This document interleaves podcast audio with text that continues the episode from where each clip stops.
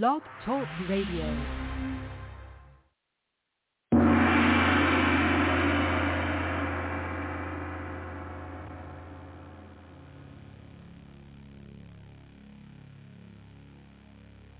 Looking for something different? Looking for something fun? Join Dan every Monday on the Freedomizer Network, 9 to 10.30 Pacific, noon to 1.30 Eastern, for Common Sense with the educated redneck, Dan Ellison. The show about everything and nothing at all.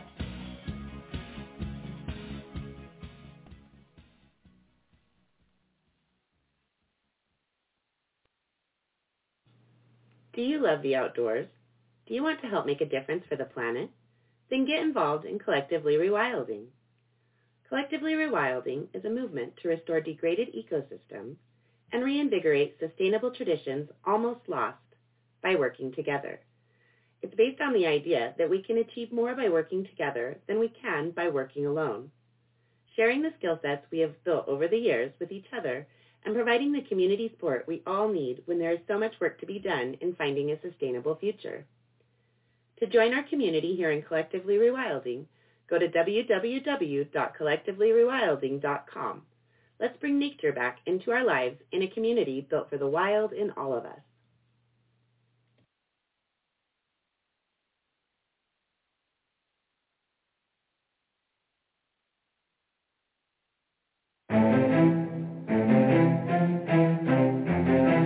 Diana from Delivering the Truth and Exposing the Lies. Join Russ and myself every Thursday night at 7.30 p.m. until 9 p.m. Eastern Standard Time while we deliver the truth about what's really going on in the world. You don't want to miss our shows. See you then.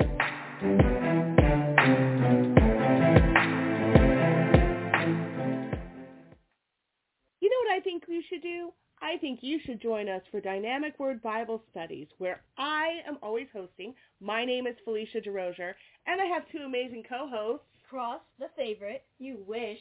This is Mariah, the real favorite child. Oh, sure. hmm We spend a lot of time learning about the Bible and possibly a little time learning about humility. That would be awesome, right? Yeah, Cross. Yeah, Mariah. we air live every Wednesday from 9 a.m. Pacific Standard Time to 10:30. Uh, right now we're going through the book of Romans, but we're going to start moving into the Gospel of John. We're going to learn about Jesus. We're going to learn about living and walking in the Spirit and learning to be a little humble with those that we live with. It's going to be a great time. I can't wait for you to join us. Right, guys? Yeah, yeah. All right, we'll see you then. Bye. Bye.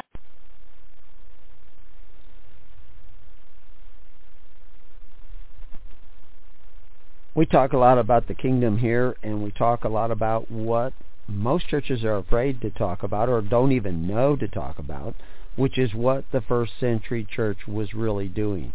But just talking about it is not enough. We encourage everybody to join us uh, in their local neighborhoods, in their local communities, to find out more about what they can do to seek the kingdom of God and His righteousness. Gather with others who are already starting this road or starting to turn around and do things differently. Join us on thelivingnetwork.org or at hisholychurch.org. Go to the network links or go to preparingyou.com. Join the network there. It's all the same. And we'll try to hook you up with people in your local area. They will not be perfect. They don't walk on water. They are not necessarily saints. But they are talking about seeking the kingdom of God and His righteousness. And join us on Facebook. Facebook.com, His Holy Church, all one word. Join us there. We'll give you updates so you can start doing some studying and thinking about these things and start looking into these things for yourselves. But it's just not enough to sit and listen or to talk about or to say. You must become a doer of the word.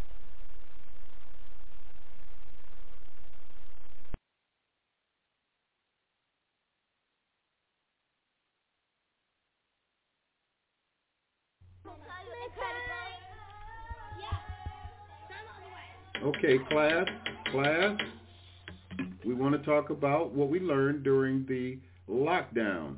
The first question is, What did we learn during the quarantine, kids? Susie. That government overreach is real. What about you, Johnny? We went from home of the brave to home of the government slave. And you, Michael? We need to refresh the tree of liberty. What about you, Diane? So many sheep are willing to give up their rights because of a little fear. Very good, class. Hello, Freedomizers. I am Broccoli Man. When I am not fighting crime, I listen to the Proof Negative radio show. I am the Wild Ripper. Not only do I forbid you to listen to Freedomizer Radio and the Proof Negative radio show, I am going to demand you wear a mask and get your naked body scan. We need to protect the one world government. You getting the real information hurts a crime syndicate. Do not listen to Proof Negative. You must now disrobe this instant so I can check your person for a constitution or cash money. Anyway, listen to Proof Negative on Freedomizer Radio.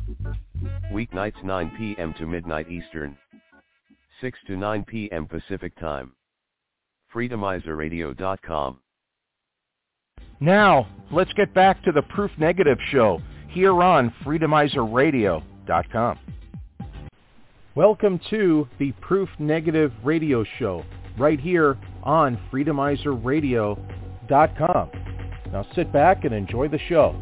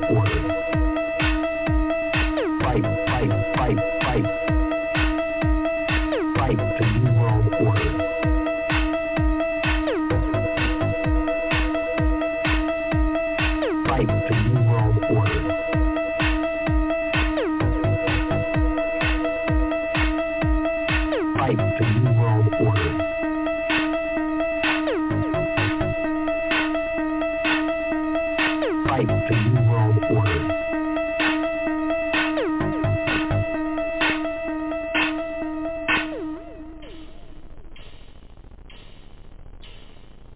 All right, hello again, everyone. Welcome back to another great night here on Freedomizer Radio. Of course, I'm your host, Proof Negative, the big kahuna here on Freedomizer. I want to thank everybody so much for finding us today. Today is Thursday, so uh, we will have Chemo joining us here uh, in just a few minutes. His uh, his cell service is uh, is not the greatest where he's at right now, so he's trying to uh, get a clean phone line to join us. We can also have you guys uh, join us too if you want to be a part of the show. The number here is 319-527-6208 and just press lucky number one on your phone. And I will make it a point to bring you into tonight's conversation. And I'll be honest, I am going to be clip heavy until Chemo joins us here. So let me see what we have in the hopper already. So I let me take four minutes here. I want to I want to discuss this here where Elon Musk talks about uh, what advertisers can do to themselves, and I I support this. So here we go. So Elon Musk is doing an interview about Twitter and Elon Musk. Uh, I believe it that Aaron, was it Aaron Sorkin guy, whatever. it is. And uh, he asked him a question about Twitter and advertisers who are boycotting Twitter. And ladies and gentlemen, we need a little bit more of this. But it was what he said after. I'll I'll get to that in a second. That matters too. Here, check this out. apology tour, if you will. That this had been said online. There was all of the criticism. There was advertisers leaving. We talked to Bob Iger I hope today. they stop. You hope Uh, don't advertise. you don't want them to advertise? No. What do you mean? If, if somebody's going to try to blackmail me with advertising, blackmail me with money, go f- yourself. But go f- yourself. Is that clear? I, I hope it is. Hey, Bob, if you're in the audience. Well, well, let me ask you then. That's how I feel. Don't advertise. What did he say? Folks, I'm telling you, this parallel economy is growing by the day. I can completely relate to what Elon's talking about. I don't have Elon's money, obviously, not even close. Do okay. I'm not even one one millionth as rich as that guy is. I don't. You can't even do the math. He's got so much money. But I'm going to tell you something that I've. I don't think I've ever discussed openly on the show before. We've been under pressure for a really long time to just toe the liberal line on talking points. Don't talk about the 2020 election. You know, don't talk about voter fraud. What else have you done? Don't talk about COVID and masks or, or X will happen. Do X and Y will happen. The nice part about being in a position I'm in, when you're not guided by money or financial things, I like, I'm a capitalist. I enjoy making money. But Joe, you've been with me the longest. You absolutely know for a fact that there were a couple of different companies who I felt were getting squishy on stuff who came to us and said, hey, we want to re-up and we'd like to do this deal with you for another year to talk to your listeners. And you probably recall which ones, Joe. We were like, no thanks. No need to bash them. You, you know, you do your thing. You make your money with your product. You, you know exactly what I'm talking about. We'll see you later. Have a nice day. This isn't a good fit for the show. Folks, trust me, it happened. Not just once, but a couple of times. You mean you've turned down like six-figure advertising deals from companies? Yeah, not just once. because I feel the same way Elon does. That we're going to stand by a show. This show is anchored in the truth. This show is anchored in saving the country. This show matters to me personally, and we're going to do our own damn show. And if you don't like our show and you don't realize, listen, I don't speak for these sponsors, and they don't speak for me. I can almost guarantee you every sponsor we have on the show has some political viewpoint different than I do. Some of them may not even support a Republican. That's okay. You make your product. They leave me alone. We, they want to talk to you. They want to sell you the product. They don't get involved in politics. I don't get involved in their politics. Fine. You start pushing stuff down my throat, tell me what I can say or can't say. I'm sorry. There's a reason I do my own stuff now. Some of you will get that. Not doing it. He said something after that, though. He mentioned something about Twitter. If Twitter goes under, that it'll be their, their fault. That'll be these companies' fault. Folks, listen, that's a fact. These people are really looking to destroy the free speech platform he's trying to develop over there. I get there are some hiccups and hangups, but they're really doing their best to destroy it. Remember, what they can't control is the enemy, and that's a fact. And that's why you saw that outburst yesterday.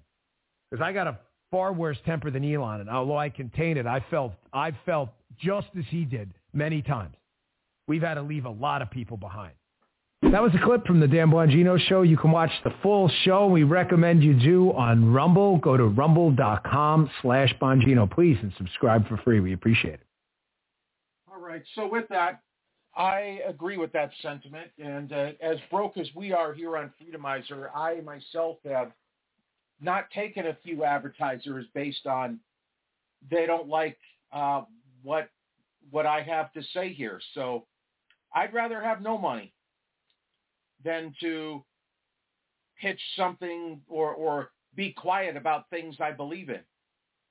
For example, I was the first person out there uh, back in April of 2020. I started the first ever group against people that don't want to wear scams.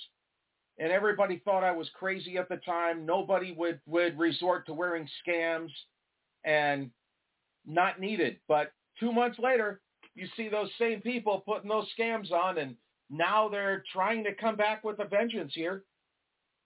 We all discussed this back in late August, early September, that they would try to bring it back. And we were laughed at again. Oh, they wouldn't try that. Everybody's smart now. But guess what? All these countries over the past week or so, they're they're forcing scams on people again. And I, I've turned on a bunch of AM radio stations and people are talking about the need for scams again. And I heard liberals even say, look, I saw the studies. I know scams don't work, but it's the best thing we have to protect ourselves against COVIDs. I, I can't make this up. I, don't know how you say, I know it doesn't work, but we have to do it because we have to save ourselves.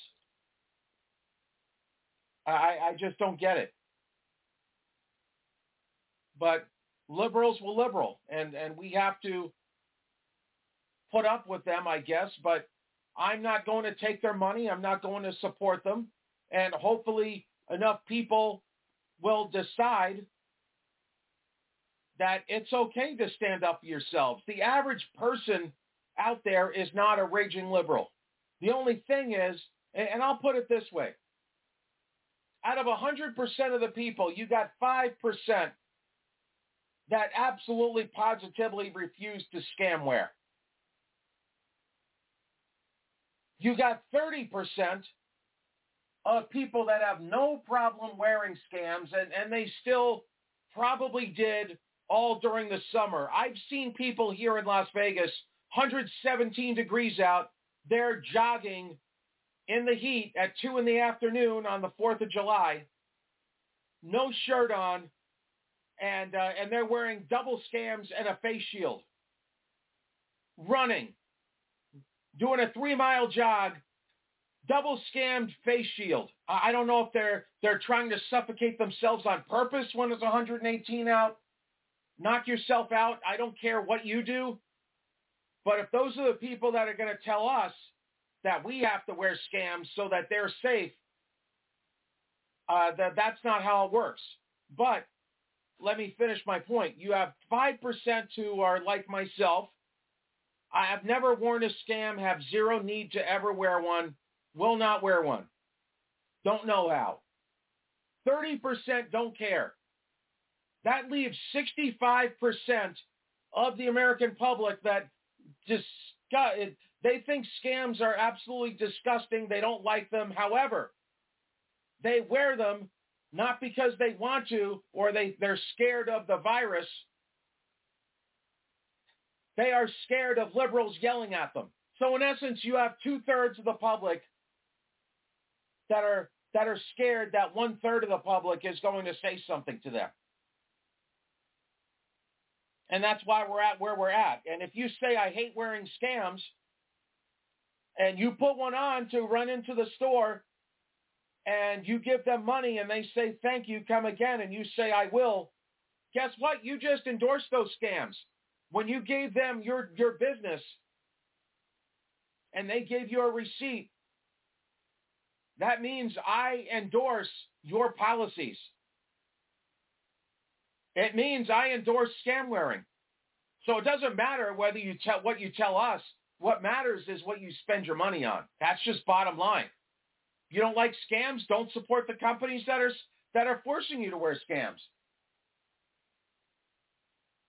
And if you think that scams work, if you think those blue scams work that you buy in a box at Walgreens, all you have to do is tip the box on its side and says, warning, these scams do not protect you against COVID. And if you think that's the best thing that you could do to protect yourself against COVID, I'm sorry. But you're not going to force me into your cult. All right, let's see what this caller here is about. Uh, I have my finger on the dump button here. We'll we'll see what happens. Uh, I have Josh in Indiana that wants to say hi. Welcome in. How you doing, sir? Uh, hello. What do you have for us today, sir? Yeah, I think that uh, Elon Musk uh, tossing that middle finger up to the advertisers was actually pretty sweet. Um, I think that before that, um, when Russell Brand was being browbeaten by the United Kingdom, their government official was sending emails all over the place, and Rumble responded in kind. I don't know. I'm telling you right now, I think that was a little bit sweeter, saying that a social media platform was not going to kowtow to anybody. Right. Yeah, I like Rumble, and uh, if X yeah, can hang in there, and uh, uh, yeah, I only use Rumble. I, I don't use uh, I don't use YouTube, and it, it's okay. Uh, they gave me a strike for my cartoon series you, they gave me a strike on a cartoon, and I'm like, never again. You won't get any of my content. Yeah, no, that's well, that's how it is these days, you know, because obviously YouTube is owned by Google, and yes. you know Rumble's over there running like a a maverick. They're like over there, like, oh yeah, we can have all the same ability to make content and have everything run. There's YouTube doesn't need to exist. Not anymore. You can't censor people. No, if if if YouTube wants to exist in, in their in their utopia, then all they have to do is merge with what used to be MySpace and just play music videos. You know, I wouldn't give them ideas like that because that's actually what they might do. Hey, if they don't want me, somebody else will, and that's okay because all of us that want truth will will go to other platforms. Absolutely. I think um, I think uh, Crowder going over to uh, to Rumble and slightly offensive Elijah Schaffer. That guy going over to Rumble. Oh man, there's a lot of funny stuff happening over on Rumble, and people are never going to see that stuff on YouTube. I think people should no, take a moment to. There's a lot of people uh, that, for whatever reason, won't go over to Rumble, and I don't know why.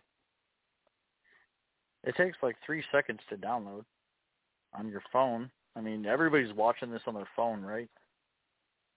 Uh, I don't know. I have a desktop. I don't use a cell phone, but that's just me. I respect that. I respect that. I've never owned a cell phone and have no interest in that. I have to. I'm a contractor. That's what we do. No, I get it. I I understand. My wife has a cell phone though, so if we have to travel and she comes with, somebody can reach me. But outside of that, I, I don't have to. Uh, I, I don't have to have a cell phone. You ever bounce? I don't know. I don't know about you, but um, I had to bounce around. I had to buy several different cell phone numbers to find the right one for my contractor business. I got something that has to do with BMW and uh, all sevens across the board for the old folks. And yeah, no, that actually that actually suited me pretty well. So uh, let me do this here, Josh.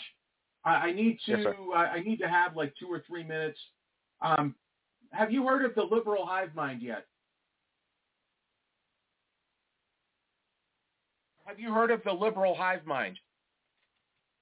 Oh, I mean, I'm experiencing it, but uh, are you talking about the YouTube channel? Yes. Yes. Yeah, they're one of the few good things left over on YouTube. So yeah, no, that's I'm going to actually play one a of the clip real quick. If you if you want to hang out, I'll grab you after the clip, but uh, I'm going to play them real quick because I need like two or three minutes. So Okay. uh, I'm going to play something. I'll be right back.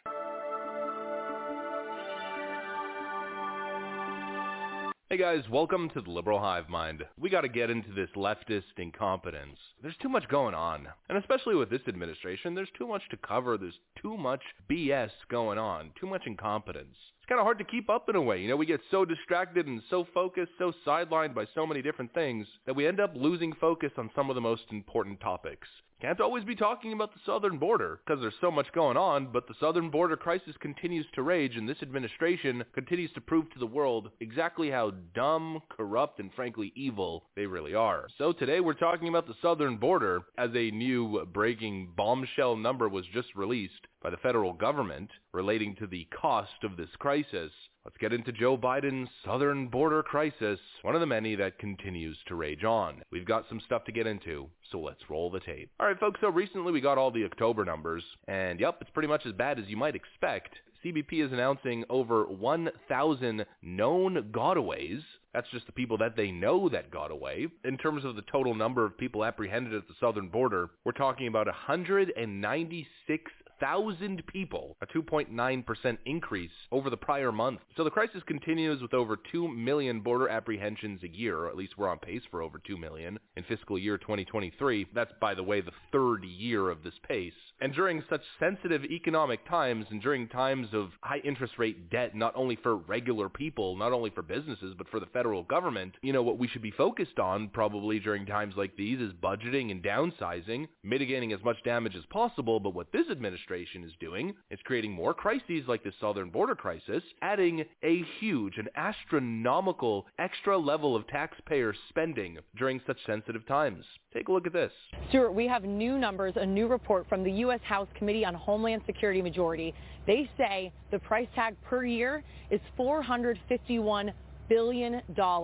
That is both for the housing and care of the asylum seekers as well as those known gotaways. Housing and care for illegal immigrants is now costing American taxpayers $451 billion per year. $451 billion, people. Are we paying attention yet? Do you know how much you can do with 451 billion taxpayer dollars? Do you understand that that's pretty much enough money to take care of every single veteran in the nation? Do you understand that that's enough taxpayer dollars to solve the public education crisis that's happening in the most vulnerable of communities? Do you understand how many civic centers, sports complexes, parks, cleaning services, I mean the list goes on. Do you understand how much can be done for inner city communities with that amount of money? But instead we're wasting it on a crisis that shouldn't be happening in the first place and is only happening because of this ignorant, incompetent, stupid, evil administration. And it's not even just me saying that. Here's the spokesperson for the Texas Department of Public Safety. This is the guy at the southern border, Lieutenant Chris Olivares. This is the guy that sees the reality on the ground every single day.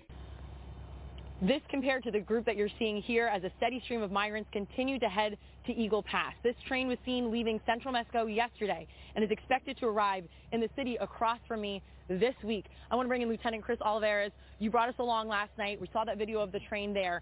Do we know when that train's expected to arrive and what happens when it does arrive to the city just across from us? Well, typically it's what we see when we see these type of caravans. The method of transportation is usually trains. So once they make it to the northern part of Mexico, they'll get broken up into smaller groups, and then we'll see them cross between the ports of entry. Now, we do expect the train to arrive very soon, but of course, we've been seeing a constant flow here in Eagle Pass with illegal immigrants crossing between ports of entry. And when you talk about the gotaways, you talk about the sheer number of people that are crossing. Well, the, the, the taxpayer, the communities here in, in Eagle Pass are having to shoulder that burden.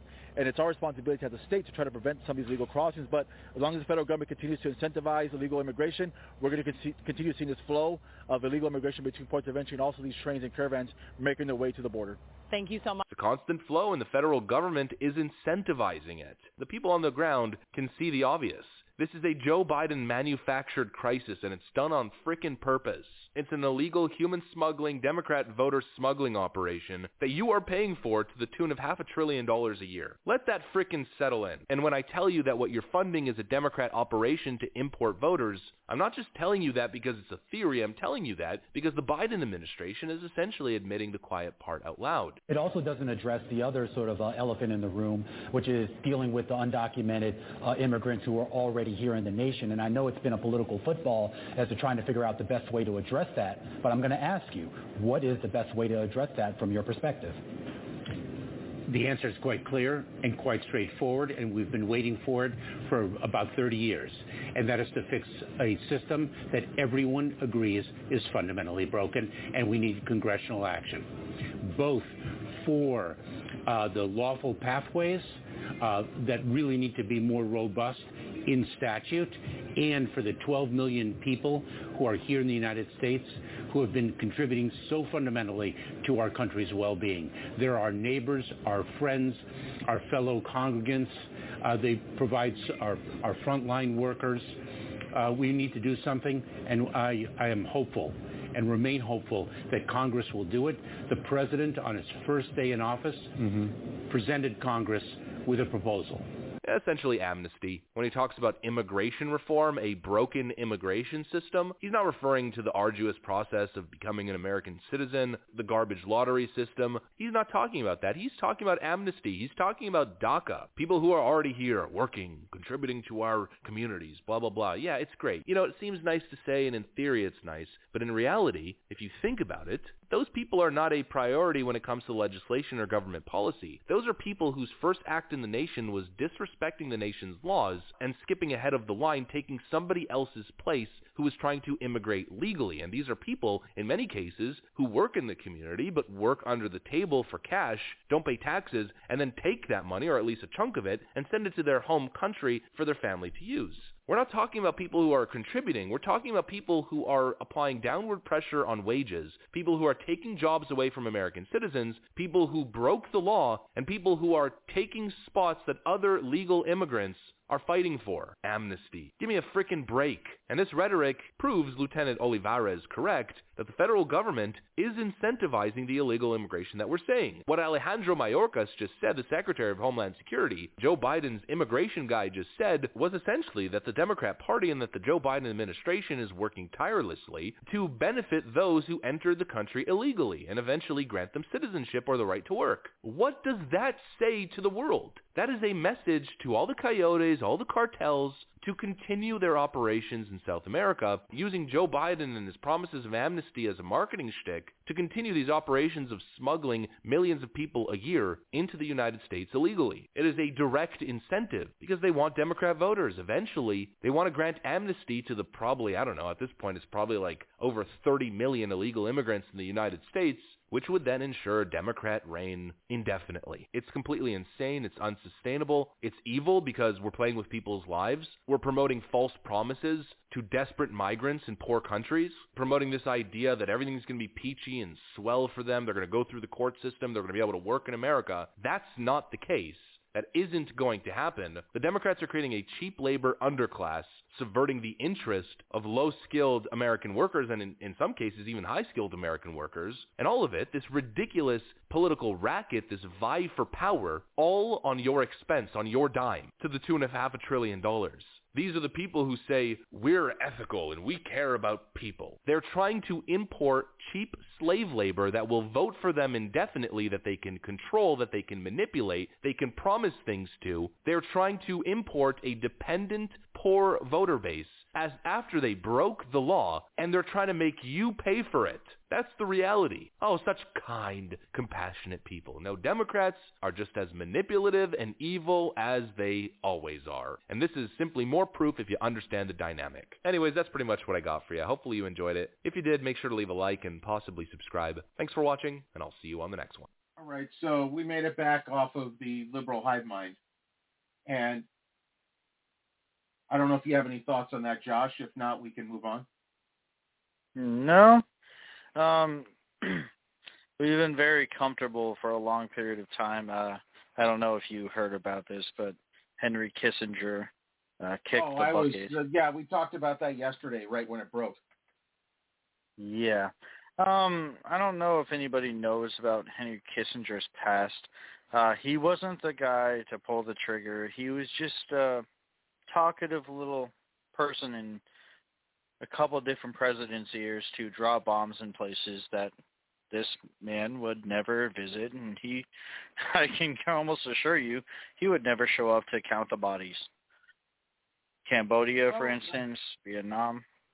Well, let me just share too that that uh, Klaus Schwab said Henry Kissinger was one of his mentors. I don't know if you heard I rest that. my case. I rest Yeah. my case. Yeah. Oh, I, I believe Nothing in you sweet. are who you roll with, though. So if Klaus Schwab and Henry Kissinger hang out, then they're they're one and the same. Isn't well no, that that's actually been the problem um in modernity is that um the old guard isn't letting go of their control. So like uh, you have like a bunch of really old people, your Nancy Pelosi's and all of them just like literally uh what's her name just died the other day. These Not people are holding Carter. on to power. Oh, I'm you're sorry? talking about the you're talking about the Senator Feinstein, like last month or two months ago. Feinstein, yeah, yeah, yeah, yeah. So you have all these old people who aren't giving up the power, even though they are decrepit and ridiculous, and most of their minds aren't working. I mean, I don't know if they were ever working correctly to begin with because it's government, and by default we're American. We shouldn't trust that. But how much can you trust an old person who lost their mind already? Um, Well, you got Brandon and and you got Bitch McConnell. Yeah, but okay. I just want to make sure that you put an asterisk. Like there's a, there's got to be a symbol over the B, or else it's a hate crime. Oh, I, I'll I'll I'll circle it. I don't care. I ain't never scared. I said Bitch No, McConnell. Yeah, no, I don't. I don't actually care either. Um. So yeah, we have we have all of this stuff happening in front of us. Like there is all this nonsense, and uh isn't it weird? Did you hear about that new uh virus popping up in China? Yeah, I was I was briefly discussing that for for a quick second before I brought you in, and uh, yeah, so now all the, we talked about this back in August or September, and Alex Jones even was the first one to break it out, where TSA agents were saying that they had a meeting and they they said this was the plan, and uh, now they're trying to bring it back. Some places are bringing it back. I just watched uh, a video from yesterday that uh, this nurse works at or worked at Kaiser at a, as a nurse, and uh, and she was let go because she refused to get the latest booster. Meanwhile, all these lawsuits came out uh, about uh, there, there are places, Josh, they got sued into oblivion because they forced people to take scams and they had to rehire these people back that didn't want the, the, the gene therapy. So they got a job again, and the first time this comes out, they just pull that, that ish again. And these same people get laid off again and now have to sue a second time. It's crazy. I, I can't believe, yeah, we lost a lawsuit, but we're going to do this again. You know what was really funny is that they were trying to uh to convince people that were let go from the United States military uh that got booted out. Yeah, they were like, "Hey guys, yeah, we were just kidding about that," and then they're gonna come out with this crap again. Yeah. I mean, at kind of at what point? And I'm asking you honestly, at what point do you think this is um planned obsolescence? Well, the thing is, is that for most Americans, it doesn't hurt enough yet. If it hurts enough, then people will stand up for themselves and do something. That that's why I said earlier, when you have five percent of the public that refuses to put a scam on their face, thirty percent want everybody to do it, and 65% of the public doesn't want it, but they do it because they're afraid of the 30%. So two-thirds of the public are scared of the, the one-third. So until that changes, you're going to get what you're going to get. Oh, you're the talking amount about those tyranny masks? they can put together is the amount that we're willing to put up with. And if we're willing to stand down because we're we're too scared of our own shadows, then uh, we can quote Elon Musk on that one. No, in that in that scenario, um, I actually um, I was like, okay, they they have um, all the gas stations and the grocery stores closed. Uh, there's no way you're gonna walk in there without something on your face. So you know what I got? I was able to find a balaclava with the Gadsden flag on. Oh well, I, I I still have never put one on my face ever. So I went ten months without going to a grocery store in town. If I live in Las Vegas, if I wanted something, I went to Utah or Arizona. It was a two-hour drive. Don't care. And if as far as food goes, I can uh, I can order off things like Imperfect Foods uh, and have stuff delivered to the house. I, I'm not doing Instacart because I'm not paying those companies that that didn't want my money in the first place. But I'll go to Imperfect Foods, who actually became our sponsor after all this, and I'll order uh, organic groceries and just have them delivered, and don't think anything of it. I, I don't care. Now gas, there there's places that only have outside pumps. You can't even go inside. So I'll get my gas there. That's the only thing you can't really store at the house. But food, I, I don't care. Don't need it. I'll, yeah, but I'll order yeah, on my you're, own. You're you're across the Missouri. You're on the other side of the Missouri, and yeah, it's a little bit different out here in the Midwest. Oh, you can order Imperfect Foods. They deliver in almost all 50 states. You sure can. I'm originally from New York, so I, I, I know back east, and I my background is a stand-up comedian. I, I was a traveling comic, so I've been to Indiana uh, and uh, the throughout the Midwest for for work. That was like 25 years ago, but I was there. Wait, hold on. You're telling me you're funny? Uh, I don't try to be on here, but that's my background. I'm so I'm just I'm just giving you crap, on. yeah. Well, that's what my cartoon is for. I, I don't know how familiar you are with the show, but I have a weekly cartoon series called Broccoli Man, and we play we play an episode every night here. Oh, is that the robot voice? Yeah. Yes, sir. No, I no, I'm familiar with that. Back in the day, I, I called uh, about like I remember you. was it eight months ago? Yeah.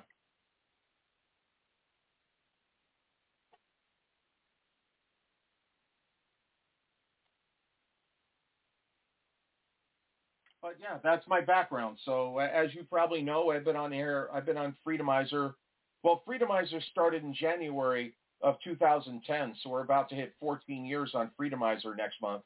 And uh, from there, I, I was on here. I started in March 2008, so it's about to be 16 years on on this busy. How are you liking it? Well, I I mean, 16 years in, I think I have a pretty good uh, grasp on if I'll like it or not. But it's uh, fake. Uh, It's it's been okay Right on, man. As long as I get to wake people up and get to share my thoughts and people call in, then I- I'm good. Oh yes, sir. Yeah. No, I, I think if you can't speak, then there's no point. Did you, do you remember the uh, Daily Wire Crowder beef? Yes, What do you think about that? I, I don't really get involved with uh, with inside politics on other shows. If if those two have a disagreement, um, I agree with everybody has a right to say whatever they want on whatever show they want to produce. It's just up to us uh, whether or not we want to listen to them. And if somebody doesn't like the terms and conditions of how the radio station runs, uh, I've had people leave Freedomizer over the way that they don't like how I run things. So um, I, I get it. And some people want to do their own thing, and that that's fine. It's other people have been here for years. It's I, I don't get involved in that because as a as a, a radio station owner with other personalities, I, I can understand where there'd be beef. So I, I don't really have a side to pick on that. Yeah, that's fair. How do you feel about this stuff going on um, across the pond over there and across the sea? You mean Ireland? Oh, that. Oh, uh, yeah. Do you want to talk about Ireland? I'm so happy to. I, I thought that's what you meant because uh, England is its own separate animal, but Ireland, it seems like Ireland and Canada are in a race to the bottom, and, and we're trying, but we're not as as woke as those two countries. And, and then you have Scotland that that says that it's unfair that there's too many whites in politics, but Scotland is 93% white. I thought that was the uh, address in Ireland. He said there's too many white people. We need more oh, that, black that was another people. one. Yeah, but but Scotland said that about three months ago. I, I if I look for it hard enough, I can I can play it. But Ireland just went through that too, where they they want to be a more Muslim country or Muslim friendly. Uh, I'm Irish. Oh. It's I'm- hard. I'm it's Jewish hard for me to see that. I'm Jewish, so I, I understand. It's really it's really difficult to see that because I'm like, oh, do you want a bunch? Because I know that there are um, a bunch. There's like tens of millions of Americans with some Irish blood, and all it would take is a few boat rides, and we'd pretty much take over the entire country. We like spent, it, it wouldn't be hard. We spent almost sixty. I, I- I'll say sixty years. We spent sixty years uh, since the day of Martin Luther King, where where we have been beaten to death. And I'm not saying it, it's a bad thing at all. We've been beaten to death, and our instincts are we love all people of all ethnicities.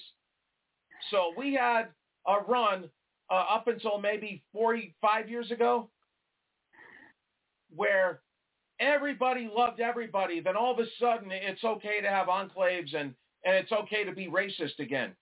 Uh, uh, my background is Jewish and Italian, so uh, I, I just don't understand why Wow, all they of a sudden this year it, it's one. fresh to say kill the Jews.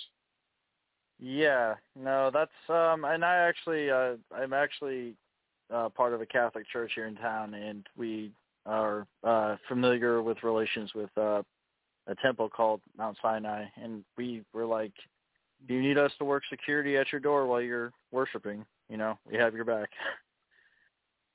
like nobody's gonna come in here. Yeah, I don't know, man. I, I think it's kind of. I think everything is kind of stupid. Like, uh, Well, and, but I think but that's. here's- I think that's the metric. Here's the wrinkle, though, Yeah. Josh, is that when a a ruler wants to rule over the the country and their favorability is basically ish, then they have to resort to things to make people hate each other so they can come in with an iron fist. And, you can run a country two ways. You can run it like Trump, where everybody's making money and everybody's happy, or you can run things so terrible that everything falls apart and then you're happy to rule over the ruins. And that that's what they're trying to accomplish. Yeah, I, I wouldn't recommend that second part because um, No, but that that that's you- what they're doing. So that they want us to be the next Venezuela. If they could topple the the United uh, the, the the Western Front of of the world and make it. A, well, let's put it this way: there's a reason why why uh, Xi Jinping went to San Francisco and not Washington D.C. You know why, right? I'm not going to say it has anything to do with Gavin Newsom at all. I'm not going to say that. You're not going to get me to say that. Oh, it has nothing to do with him. Oh, okay. Good, because I wasn't going to say Who do you it. think runs the world right now? Uh, Xi Jinping might be close, but he he might be he might get the bronze medal uh, or something of that nature. Who runs the world? Apple. Where are they at? Silicon Valley. Who runs the world? Google. Where are they at? Silicon Valley. Who? Uh, what about BlackRock? Where are they at? Silicon Valley. Where's State Street at? Right. Exactly.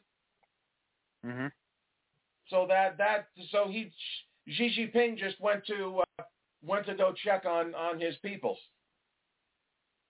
No, I think I think that is actually a really important um, aspect that people need to take into account is that um, these people have ridiculous influence and monetary value, but actually it's people because uh, these people are just men, and I think that uh, the scariest possible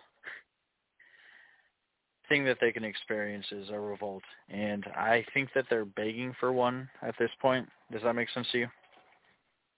Um, they they want that what they want is that they do want a revolt, but they don't want a total revolt. They want just enough so that they can come in and lay down the law. Because if 300 million Americans said no, this is enough, they won't know what to do with that. But if 10, 20 million come out, which is what they expect, then they can come up and say we got to get rid of these hooligans. And so people are, are scared of their own shadows, so they're going to sit in their house like they did in, in Nazi Germany, uh, among other places, because they're, they're scared of their own shadows. That's what the globalists are banking on, where just enough people come out of the come out of the shadow so they can put down the gauntlet and prove to everybody else, see, this is why you don't speak up. That's what they want. So load those hollow points after all, huh? Am I wrong? No, you're not wrong. We keep seeing this over and over again. This is not the first time this has happened. this is the weirdest contribution from uh, different states, up, especially across, you know, the Pacific Ocean, working unilaterally. But uh, no, no, it's, it's the same thing. Uh, powers converge. Everybody thinks that they're really tough and they're gonna they're gonna have so much influence, and then the people are just gonna kowtow and they're gonna bend it. They're gonna bend the knee, and and the people rise up and they eat them over and over again, and then something else rises and, up and if later. we don't rise up that, and we continue to take it, then then they'll they'll just come back for more. I, I bet they they even can't believe how much they've been able to get away with. I honestly believe that. Look at how many people at least got two or three gene therapies in their system. And they took that DNA and they actually made that uh, very publicly available. That um, if you were to get the COVID shot and you were also able to take one of those ancestry DNA kit tests, then um, the CCP was collecting your DNA. Yeah.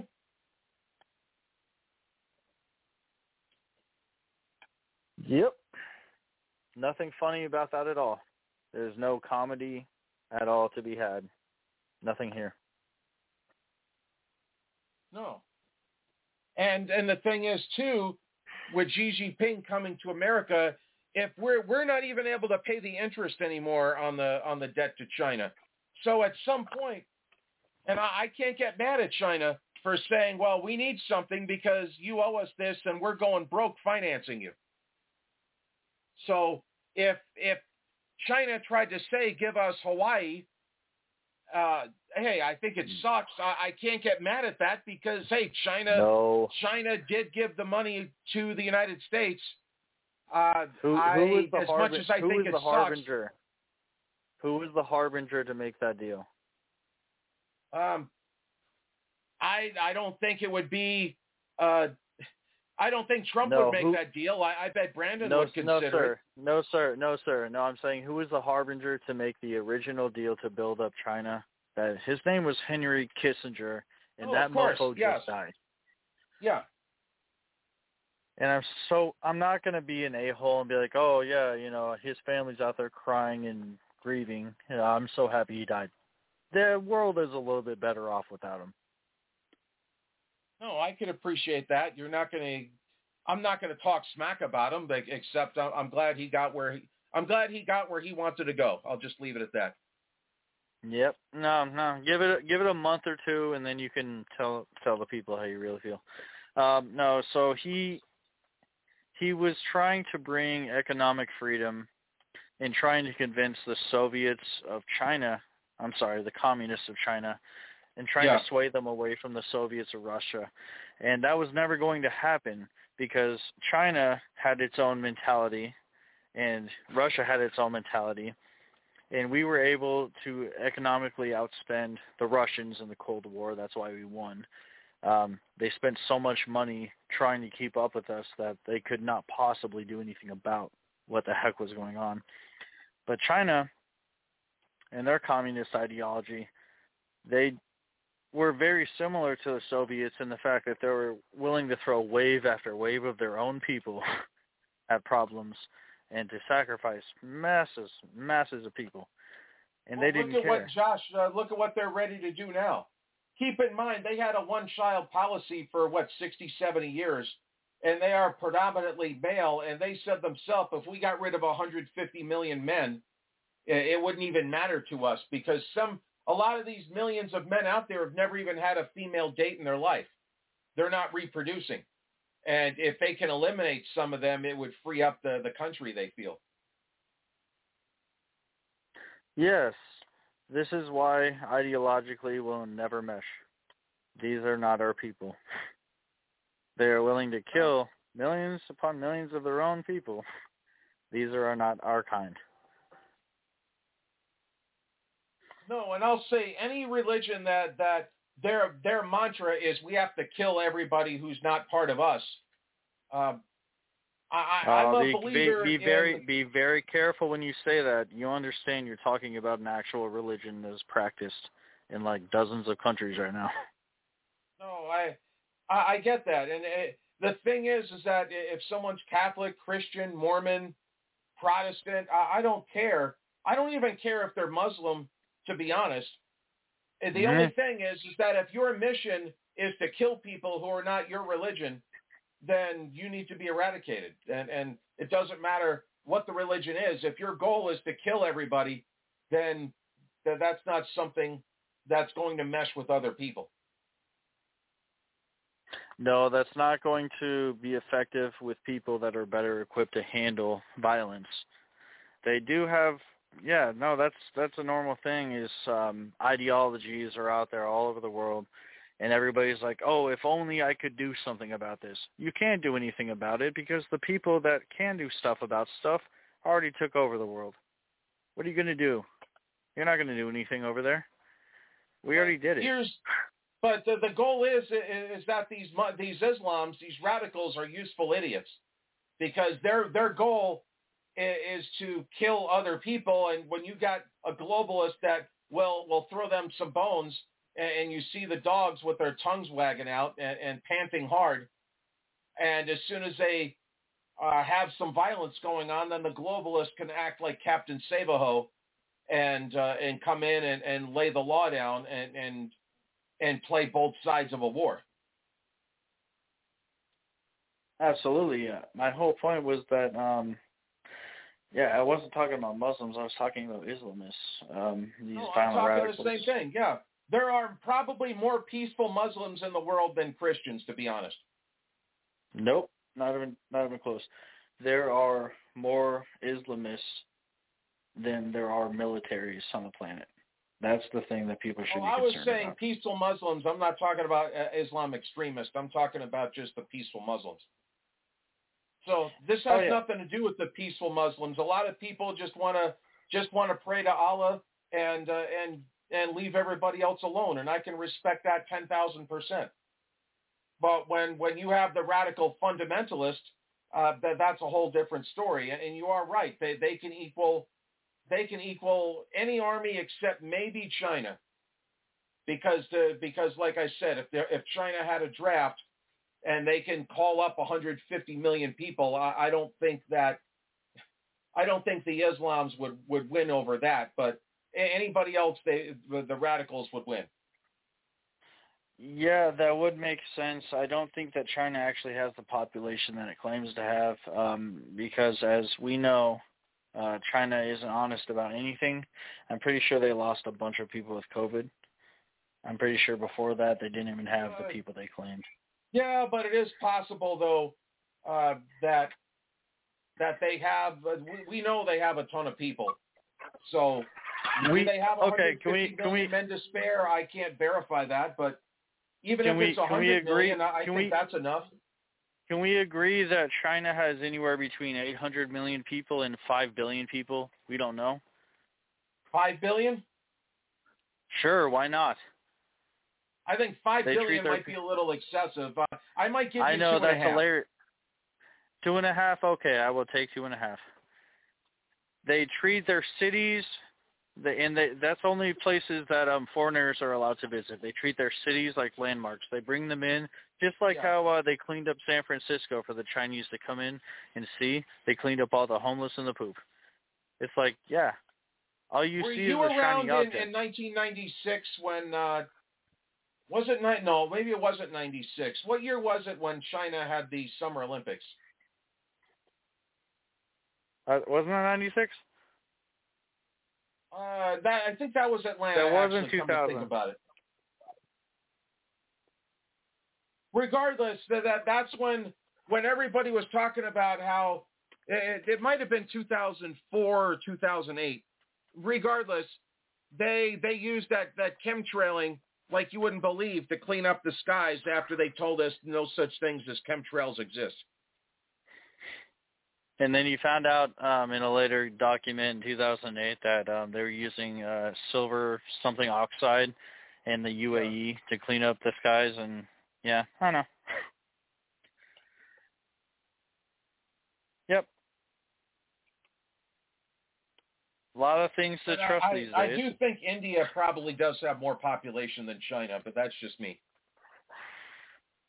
I can almost guarantee that India has a higher population than China because they literally had the one child policy and Indians, my friends that are Indian out in the world that might be listening to this right now, um, no offense to you, but you breed like rabbits. Hey, that could be a good thing sometimes. Oh, that's a preferable thing. If you have 20 different, if you have 10 brothers and 15 sisters, good on you, kid. Yeah, I wish that was as long a as thing your in family America. can afford it, uh, have at it. Oh no, they no, they actually have the highest population of slavery too. So, well, recorded slavery. Who knows how much slavery is in China? See, I thought uh, other than China, I thought Pakistan would have a lot too, but I, I don't know. yeah, but at least you can record stuff in other countries. You can't record anything in China because Oh, they're course. seclusionists, and we really can't oh, do they're anything they're about they that. people try on their TikToks. They try. We did get some stuff that comes out, but then they they clamp down. You hear that Yeonmi uh, what was that Yeonmi Park story? No. Oh, that was heartbreaking. Uh, 30 seconds for that. Um, she was uh, with her mother, and uh, her sister escaped into China, and uh, she and her mother escaped into China too from North Korea, and then she was sold into sex slavery, and um, she did what sex slaves do. And then she basically walked up to her pimp and she's like, "Yeah, I'm thinking about just killing myself." And he's like, "What the fuck? Like what?" he's like, "Yeah, I, I'd rather die than continue doing this." And um she ended up going up to Mongolia, catching a flight to South Korea, and then she was free forever. Oh, okay. So the pimp just said, "Well, I don't want any part of this." Well, because he was like, "Well, shit. I mean, I've I've never considered the possibility that what you were doing demeaned you, like just took any life force out of you." Yeah. And yeah, yeah, no. And she was like, yeah, I'd rather die. I'd rather die than do this. Yeah, and now she's happily living in America. I think she has a husband and a kid, so good for her. But no, sex slavery is a thing, especially in Asia, especially in the Middle East, especially in Africa, especially in South America. And I apologize for all my American friends listening to this show. Americans are the worst possible purveyors because we have the most money. Sex slavery is right here, right now. Um, I might say Dubai has more money, but that that, that uh, I'll, I'll not in the entire, not not n- yeah, the the little country, the little country of the UAE. That's adorable because they can only have sex once every three hours. The entirety of America, you're you're having people in New York City, L.A., Chicago. People are having kids shipped to them. There's nothing sweet about this. We we should probably take that a little bit seriously these days. Yeah, you have Dubai trying to run the world now too. Did you hear that they're trying to start their own basketball league and they're trying to recruit people like James Harden and they're trying to pay him like 900 million dollars to do a 10-year contract? That's hilarious because he sucks for the Sixers. Um, but no, they I think they he's on the, already he got started. traded to the Clippers like 2 weeks ago. And the Really? Clippers have sucked since then, yeah. Yeah, well, because James Harden only succeeded um, when he was on the Rockets. Um, anyway, so no, they had their own soccer league, and then they tried to bring um, Formula One. Yeah, um, it's almost like they're not entertaining, and um, they're only trying to appease a bunch of rich oil mongers. Uh, if James Harden goes to the UAE, or I'm sorry, any Muslim country to play basketball, that's hilarious. I wish him luck. His beard is not going to be longer than anybody else's there. I'm just saying that out loud. He's not gonna be the beard. hey, He's if you get 900 baby million dollars to play in, in your mid 40s, I, I guess. He's not even good at basketball anymore. He has the opportunity to be the assist leader. He's not going to be the MVP of anything. Unless he's in the Middle East, and then he could probably be the MVP. Yeah. I, I agree with that. Uh-huh. Yeah. In the American League where all the money's made, yeah. He could be he could be the assist leader. All that guy has to do is pass it behind his back, throw up those alley oops. Man, he could be a legend. He could be Rajon Rondo with a beard. Yeah, well, Stephon Marbury kills it in, in China, so I guess. I would not wish that on my worst enemy to go to the Middle East to play any sport ever. Because Well, you have the- to the- once you if leave you remember, you they tried to, to do golf. The, they just uh, they just merged the LIV just merged with uh, with the the PGA. I heard about that, yeah, and I was like, I was like, um, you know, and people were asking me like, why do you think they would do that? And I was like, money. They're trying to get paid money. All the Middle Eastern oil mongers have is money. They don't invent anything, so all they have is money. Right, and if Who they start their the own league, nobody Dubai? would care. So they have to they have to get a few stars from the U.S. Just say, look what we got. I know. Well, they're not going to find it locally. That's true. No. It'd be really funny if they actually tried to recruit locally. They're like, we're going to bring the best. And it's, uh, have you heard um, Daily Wire's coming out with that new movie, uh, Lady Ballers? I saw that. What did you think about that? Uh, I, I realize it's satire, so I get it. It's not something I would watch, but I, I understand, and I hope it does well. Yeah, I hope it does really well. Have you watched any other of their movies, like Run, Hide, Fight, or anything? I I I am not a movie person. I'll just let you know. I can't sit for that long. You're one of those twitchy guys? No, I get you. No, I could watch uh I could watch a couple of music videos in a row. Um but uh like if somebody has a 20 minute like JP Sears has a 20 minute rant or whatever, I'll watch that. That's like pushing it for me. That was actually a really good choice. Yeah, J.P. Sears is definitely somebody I would listen to for 20 minutes straight. Yeah, him, Russell Brand. There's a few of them that that do the 20 minute uh clips on on the social medias and and uh I watch them, but that's after one it's like I need a break. I'm gonna go out. I'm gonna go cook a steak. I'm gonna come back, and maybe I'll try again, or maybe I'll just watch what's on TV. We don't even have a usable TV in the house. Oh, actually, what time is it?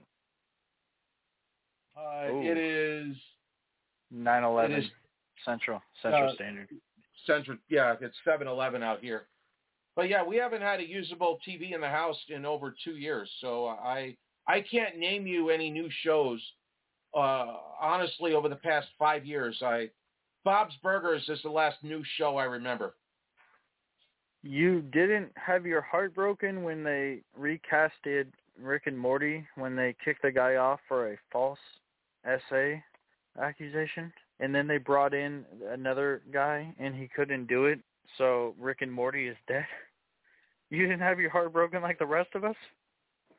I after after I gave up TV, whatever happened happened. Uh, the last straw with me was when Disney bought Fox, and I was a diehard Family Guy and Simpsons uh, fan. And when Disney bought them, I, I said no more, and I just uh, I stopped watching TV at that point. Did Did you watch? Oh, well, did you watch clips of uh, South Park making fun of uh, Disney in the Panderverse? Uh, I saw it listed on YouTube, but I, I didn't watch it. I, I, I, appreciate South Park. I just can't get into the animation. Oh no, the the point wasn't. Yeah, the point of South Park isn't the animation. It's um keeping up to day to day stuff to insult the world with. The animation is should be the last thing on anybody's mind when it comes to that. Uh, maybe so, but like uh, back, I, I know I'm much older than you, but 20 years ago there was a cartoon called the PJs. I used to love that. Go on. What what is the PJs? The Eddie project? Murphy was the supervisor of uh, of an apartment complex in the ghetto. The projects, the PJs. Okay, yeah, that makes Yeah. sense. well, that already yeah, that sounds was funny. hilarious. Actually, you know what? Mike Tyson's cartoon was pretty funny. I thought. You didn't like watch like Aqua uh, Aqua Teen Hunger Force or uh I don't know, Hey Arnold or anything like that. Uh, I'm 51, so I, I missed a bunch of that. No, I can't I can't uh, blame you for missing that because that that stuff was actually formative. Yeah, I yeah I I know people have no clue how old I am, but I'm 51. Everybody, are you taking notes? This man is 51.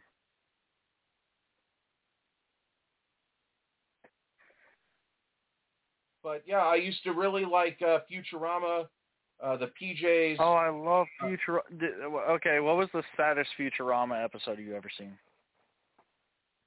Uh, I can't say I was sad at any of them that I could remember, but it's been so long since I Even the them. even the one even the one where they pulled up his dead dog and they were like, "You can bring him back," and he's like, "Oh, he lived until he was 14," but and then it goes back into the past and he waited for him every single day, and it was it was very sad. Oh, I, and I they don't played remember sad the episode. music over it. Oh, Yeah, I don't remember the my heart. episode. Yeah, TV's not my thing. I, I don't know. Um, I heard young Sheldon can't. Uh, the guy retired from from doing that character, but uh, I don't know what people watch anymore. No, no, I don't know what people watch these days. I, I remember Futurama. I remember uh, way too many things apparently. Yeah, I gave up Family Guy when uh, when they started the Cleveland Show, and I I I just hated the Cleveland Show with a passion, and it ruined everything for me. I just thought it was funny that they had not. Uh, can I can I just say something? And you can hang up on me if you want to. I I appreciate that they had to segregate to create an entirely new show. No, that's fine. I, I get it. I I think that's hilarious, and the show obviously It did terribly. It only had a few It- seasons. To me, it just sounded like they want they. I, I appreciate the fact that they wanted to do a spinoff. I- I don't have a problem with that. The problem is, is I think they were trying too hard. And Honestly, they if I were gonna down do it- Guy to to to try and get the Cleveland show to go. Yeah, if I were going to do a spin-off, I would have sent Mila Kunis as Meg into a boarding school and her just being a lunatic the entire time. I mean, Uh, realistically, coulda- that would have maybe actually. they could have done something with Quagmire. Oh, don't no, nope. That that nope. That would not be allowed on TV. Literally, the word quagmire means awkward, weird. There's no way that Glenn Quagmire would have a spin-off because you could find that on Pornhub. I I promise you. Uh, probably. Um, yeah, they they could have had a they could have had a spin off with Brian maybe by himself. Who knows? I don't think he was ever that interesting of a character. They literally called him out. He was like, "Oh, I'm an author, and I went to Brown for a single semester." And he was like, "Yeah, you did some stuff, but you didn't really do anything.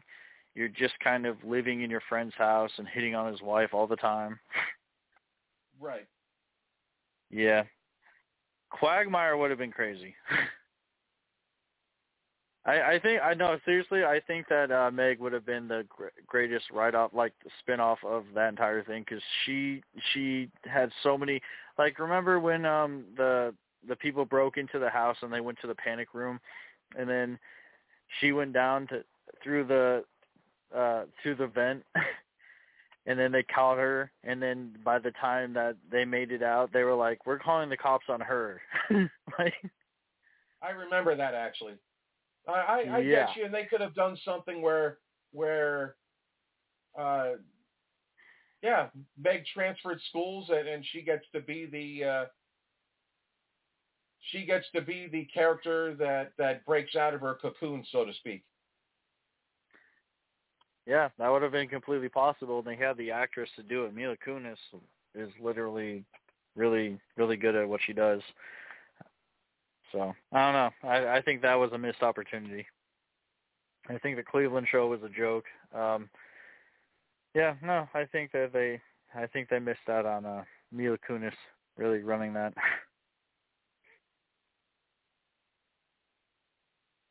All right, I'm trying to think of what else there there is here. Um, uh, we're we're negotiating with uh, Vivek Ramaswamy's people to have him on as a guest here coming up. So I don't know what day that would be, but I'm I'd like to have him on. I I like everything he says, except the fact is is that he just came out of nowhere for me, and I need to see more. what What would you ask him? Well, I, I want to know about his pharmaceutical background, for one, because mm-hmm. I, I don't know it. Yeah, that's fair. So Would you have I any questions about his political aspirations? Well, I've heard him on the Glenn Beck show and other shows where he's been a, a political third party uh, basically for most of his life. So and so Oh, I, he was so in I co- that. Yeah, when he was in college, he called himself a libertarian, and then he went off and didn't have a political party and started that huge uh, multi-billion-dollar pharmaceutical thing, and then he sold his shares, and he's just rich as heck. And then he came in, and he started a competition with BlackRock, I think. See that that's where I start uh, questioning, and I, I don't know what what he's done exactly. Oh no, I I think well, from my perspective, um he did a bunch of stuff when he was younger and he climbed way too many ladders for his ilk. It didn't really make sense that a young man could get that high. And then he saw the painting on the wall just like everybody else and he decided to uh start something uh, that would be in competition with. I, I I can almost swear was it BlackRock? Isn't that who he was competing with when he opened that company? Uh, that that's where I said I really don't know exactly, and I need to I need to have that answered. So it just seems Well, like I- he, he he he came out of nowhere, and uh, I, I I not that I voted for him, but I I I think we learned our lesson with Barry Soetoro and his husband Michael Robinson Obama, who I'm sure is a nice lady. You make sure that you put your pinky up when you say that. You be classy the entire time. hmm hmm So I, I I like what Vivek is doing.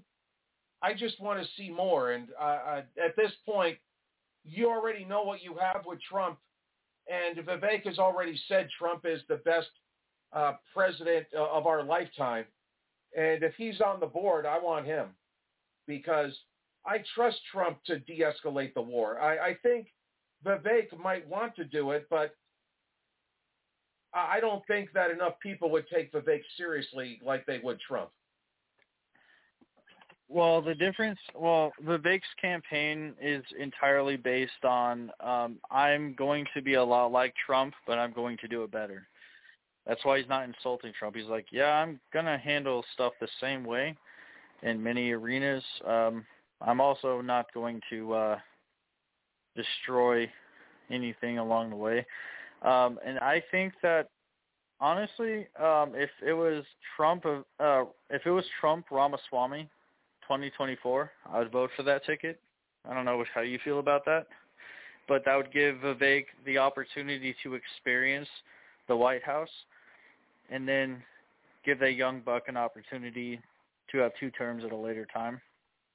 I don't know what I you think, think about uh, that. You I think? think the, the number one choice right now, uh, from what I gather, is Kristi Noem out of South Dakota, the governor. But that's not to I say did that not even know that get was a job somewhere. I did not even know that was on the docket. Now, it's sad because Ron DeSantis could be doing the same thing as Ramaswamy and saying, I like Trump's policies, but I think that there's a few holes and I and I've proven with COVID that I could run a country better. Uh, he could have said stuff like that, but instead you have to insult people that voted for Trump, and that that's uh, and that and when you align yourself with with the Bushes and Dick Cheney and Karl Rove, you you lost the Trump vote. Well, DeSantis had a beautiful opportunity to shut the heck up, finish out. All he had to do was finish out his governorship, and he would have had a great run in 2028. But he decided to hop into the ring, and I don't blame him as an individual. I blame I blame everything on his campaign staff. That was the most embarrassing campaign I've ever seen in my life. And Chris Christie is still running. I just want people to know that. That of, is the most He gets a lot of Democrat money. That's why.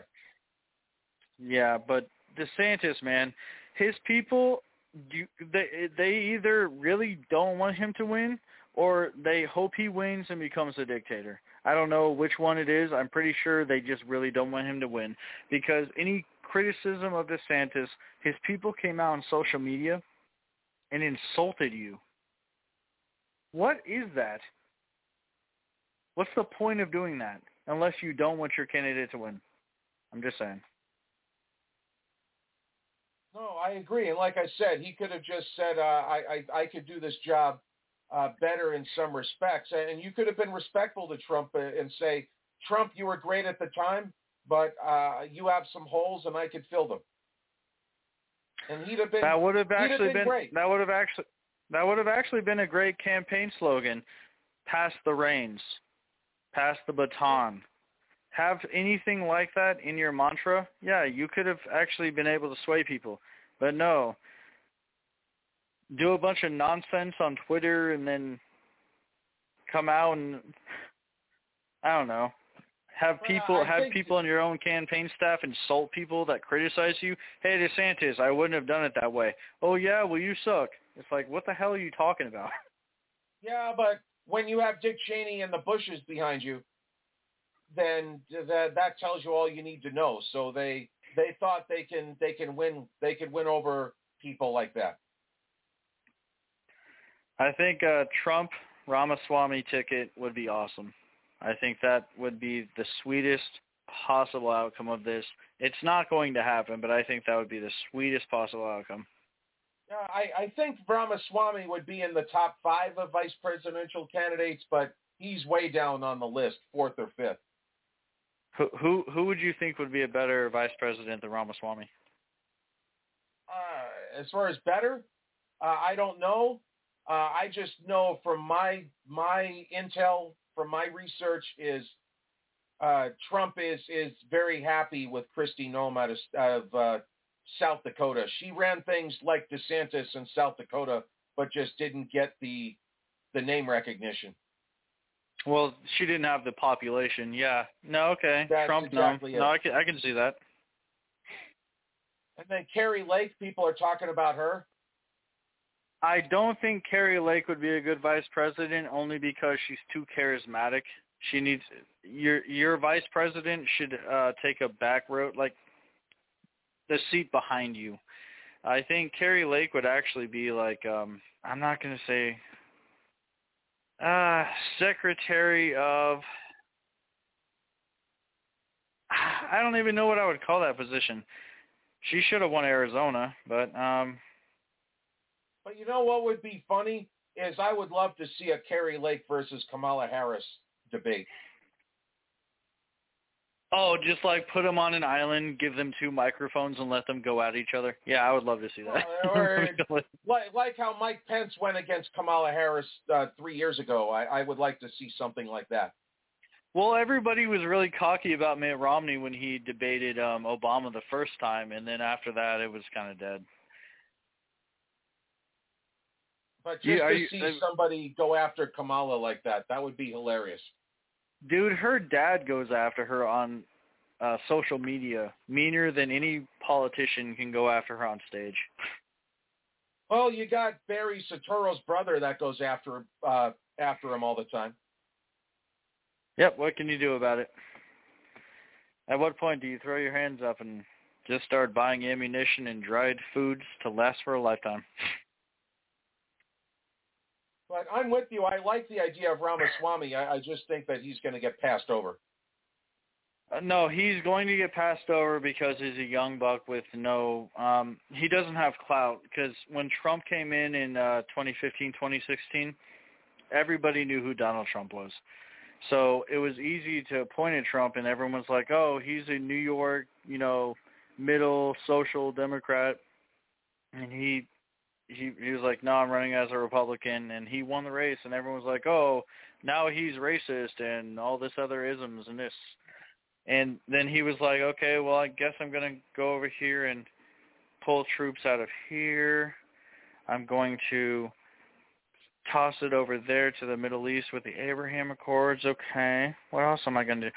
Oh, I'm to make sure that we um lower the gas prices and make your food and energy cheaper. What's going on over here? Oh, we're going to try to close that border. And that's where he got hung up. And uh, the, thing with Ramaswamy, like you said, he doesn't have the clout.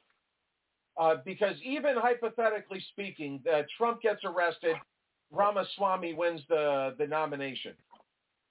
Now, all the Brandon voters that can't stand the way things are going right now, they will vote for Trump because they know who he is, and they and they say, "Well, I remember when I used to have money in my pocket." You will have a lot of those voters if they have put him against Ramaswamy, they're going to say Rama who? I'll stick with Brandon. I hate can almost like that, assure 'cause you- Ramaswamy is probably my favorite presidential candidate since Ron Paul, but he just doesn't have the clout. Yes, sir. I, and I I can almost guarantee you, and I don't say this happily. I think that if something happens to Donald Trump before the election, I I I don't want to say this, but the reality of the situation is um, we are actually at a historical uh, what's the word nexus. Things can either go really good or really bad, and we keep inching towards it, and stuff keeps getting intensified. So I don't want people to overreact, but people are always going to be people, and it is going to be bad. I can almost guarantee that the summer of 2024 is going to be the worse than the summer of 2020. And I don't want that to happen, but that's probably going to happen. Do not arrest your political opponents. Let them be. If you have an argument that is better than theirs, speak. Mm-hmm. If you do not have an argument that is better than theirs, and you think that it's a good idea to arrest them and detain them and lock them away, I promise you an uprising. It is not going to be nice. Please don't do that. I am Yeah. tired of this. Well, meanwhile, you got part of the population that says bring it on. Anybody that says bring on violence has never experienced violence. Yeah, the people that that that say guns are bad, nobody should own a gun, are the ones wanting the violence.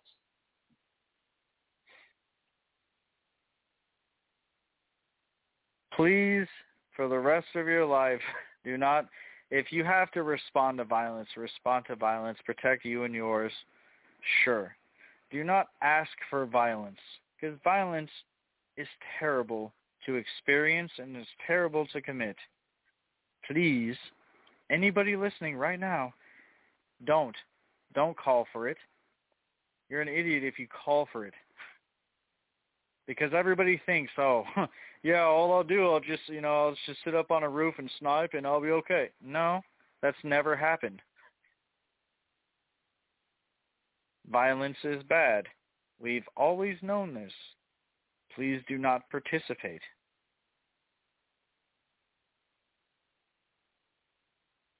All right, it's the, I'm sorry. the halfway mark Sorry, I was a little bit here. traumatized in Africa. Go ahead, bud. It's the halfway mark of the show. I, I do have to get uh, Mr. Broccoli on the board here. So if you want to listen to him and hang out for a few minutes, but uh, it, it's kind of tradition here, as you know. We uh, towards the halfway mark of the show, I, I got to do my my due diligence here with Mr. Broccoli. yes, sir. So in this particular episode, the uh, the wiretap tries to microchip Broccoli Man and challenges him to a battle. So this one here, and you, everybody can find Broccoli Man on Rumble. Just look up Broccoli Man. So I'm going to go ahead and make things happen here. So Broccoli Man battles with Wiretap. I'm going to count down. Three, two, one, action.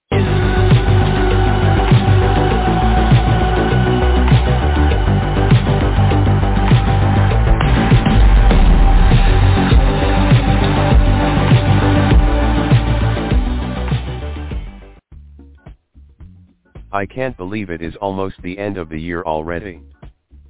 Now we will be hit with all kinds of political ads. I guess we will see if Brandon even makes a commercial. The 1% probably feel like the public will put up with their rigged elections again. The globalists feel like they are so close to ruling the entire world. This next year they are going to pull out anything and everything to send the world into chaos. There is no way they will let Trump or any truth-telling conservative anywhere close to being president this time. They are one globalist puppet away from forcing the public into requiring microchips and taking everyone's private property from them. Everyone that votes Democrat somehow does not see it. That is what we are up against. There is no way in the world you will get me to say whatever hibby hibby thing and insert a microchip in my arm. Globalist can shove his microchips up his. Don't worry, green dude. I am here for the purpose of proving a Leisnicker freedom microchip, sir. Do what? You said hibby hibby. Now just complete the sentence by saying insert my chippy. I am authorized to provide said freedom microchip in your wrist. You will be not inserting anything in my wrist. That is not the correct sentence, sir. It needs to be insert my chippy. Then I shall have authorization to procure this Leisnicker Freedom microchip on your person. Then you will live the rest of your life knowing you are compliant with the New World Order, sir. How about leave me alone or I will shove your pocket full of microchips up yours. That tears it green dude. Just for that poor choice of words says that my ear can said to hear. I am required to run my hands through your long flowing mane. By the way, green dude, I am going to need you to tell us your pronouns. My pronouns. My pronouns are and slash you. Now get off my property. You think this is funny? Huh, green dude? Just for that offensive outburst you are now going to go to battle against me, sir. Oh okay. Fine. Which martial arts did you want to fight in? Martial arts? No, not that, sir. We are finna has a battle, sir. A rap battle. Oh wow. You can't be serious. Oh, how I can be serious, sir. If I defeat you, sir, I shall receive all of your articles of clothing. Plus I get to finally take a picture of your kumquats and your ice cream cone. So, do you have any lyrics, green dude? No I don't have any lyrics. Then I shall win this rap battle in record time then, sir. As I am beating you so you can place your blouse, your dungarees, and your underoos right here next to my person. Pack it up, pack it in. Let me begin. I came to win. Battle me? That's a sin. I won't ever slack up, punk. You better back up. Cause I got lyrics, but you ain't got none. If you come to battle, bring a shotgun. What is this? That's called rep, sir. And you had to use lyrics from House of Pain? Precisely, sir. But you said you does not have any lyrics, sir. Okay let me get involved here. Go away punk. Your ideas are bunk. Quit working for G globalist and trying to touch my junk. You are a globalist tool. A downright fool. You need to be arrested because you think diddling kids are cool. Not funny, green dude. Now get in my 1993 Geo Metro and you can tell G Globalist how you just disrespected our crime syndicate. You globalists lose. Stop drinking booze. Stop telling fake news and putting drag shows on Blues Clues.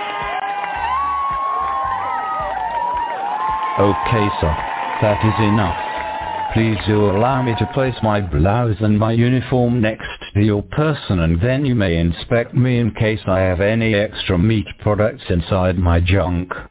No thank you. I just want you to go away so I can enjoy my day off before catch child traffickers tomorrow. You need to listen to Mr. Merker, sir. He says the border is the most secure it has ever been. He said the only reason it is not even more secure is because of Donald Trump. If that is so, then why did Brandon not finish building the wall? All the pieces were there and instead he sold off the pieces. Now we have over 10,000 people every day getting in. Large cities in Texas are being built of nothing but illegals. But of course, sir. We need them for replacement migration, sir. We need to eradicate Americans and bring in everyone from everywhere else so we can take down America under a global government, sir.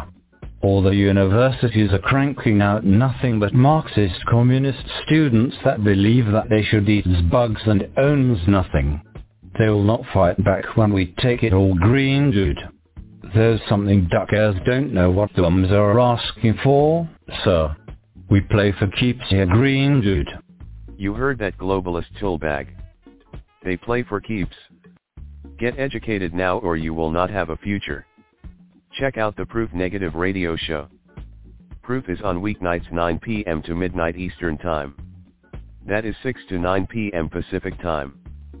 Proof has on great guests, excellent co-hosts, and all the news you need to learn about. Go to freedomizerradio.com and click on Listen Live. Also go to the freedomizerradio.com website and check out the schedule to find all the other shows on show on Freedomizer Radio.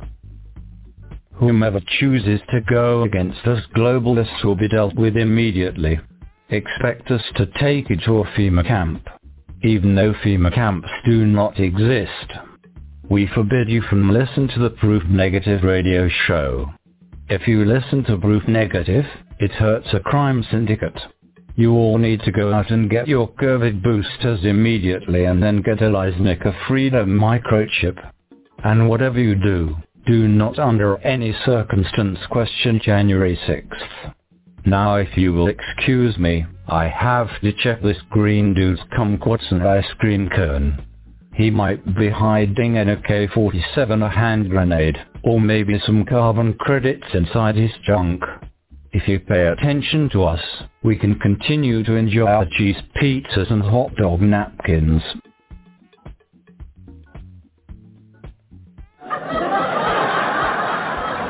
Okay that's enough wiretap. Let's bring you to jail.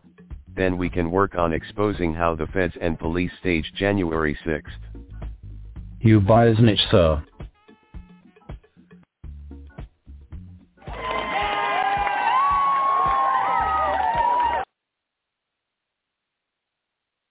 Right, so that was this week's episode, and thank you, Josh, for calling in. I see you dropped. Um, I'll hang out for a little bit here. I, I might go early, um, but let me get some clips out of the way here. I want to play the other liberal hive mind with uh, Donald Trump news. So I'll play that now.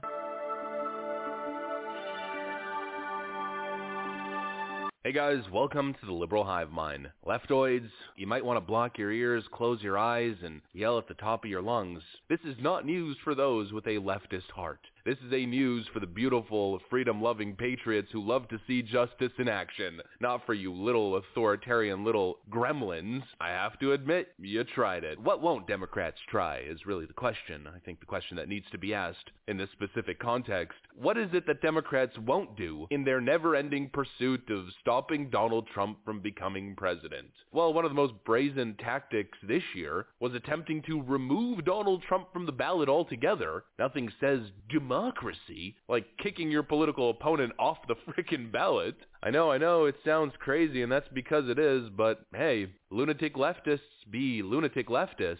They've tried to kick him off the ballot, but it seems as though their efforts are falling flat, falling in vain, as every single court, judges across the board, from left-wing judges who even buy into the narrative to more middle-of-the-ground judges, reject this pathetic election interference scam, one after another. You hear that, BLM intersectionality ACAB leftoids? Donald Trump is on the frickin' ballot. How dare you?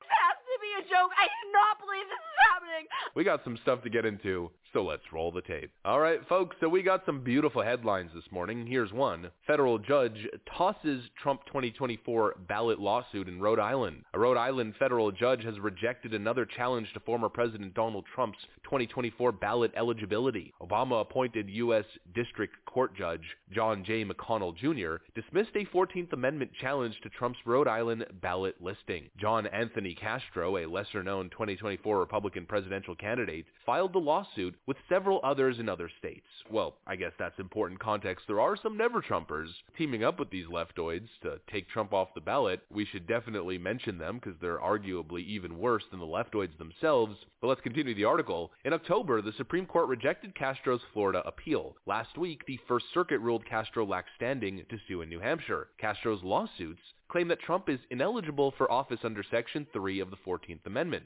which bars officials who, quote, engaged in insurrection after taking an oath to the Constitution. He claims Trump's candidacy will cost him voters and support. Judge McConnell based his decision on the first court's ruling that Castro was not a direct or current competitor of Trump when he filed his complaint. Thus, he has not shown that, as of this time, or as of that time, that he had satisfied the injury in fact component of standing inquiry, the court ruled. The American people have the unassailable right to vote for the candidate of their choosing at the ballot box, something the Democrats and their allies driving these cases clearly disagree with. Trump spokesman Steven Cheung said in a statement, President Trump believes the American voters, not the courts, should decide who wins next year's elections, and we urge a swift dismissal of all such remaining bogus ballot challenges. So here's another lawsuit, this one in Rhode Island getting thrown out, mostly because the case had no standing and the person filing the suit is a complete moron, but in another state where the suit was filed effectively or properly, again, close, But no cigar, leftoids. Colorado Supreme Court will hear appeal of 14th Amendment case against Trump. The Colorado Supreme Court has agreed to hear an appeal of a lower court's ruling in favor of keeping President Donald Trump on the state ballot next year. The state high court's decision comes after Judge Sarah B. Wallace ruled earlier this month that Trump was guilty of engaging in an insurrection, but found that Section 3 of the 14th Amendment, which forbids anyone who engaged in such activity from running for office, does not specifically name the presidency. Part of the court's decision is its reluctance to embrace an interpretation which would disqualify a presidential candidate without a clear, unmistakable indication that such is the intent of Section 3, the judge wrote. After considering the arguments on both sides, the court is persuaded that officers of the United States did not include the President of the United States, she said. It appears to the court that for whatever reason, the drafters of Section 3 did not intend to include a person who had taken the presidential oath. If the court rules in favor of plaintiffs,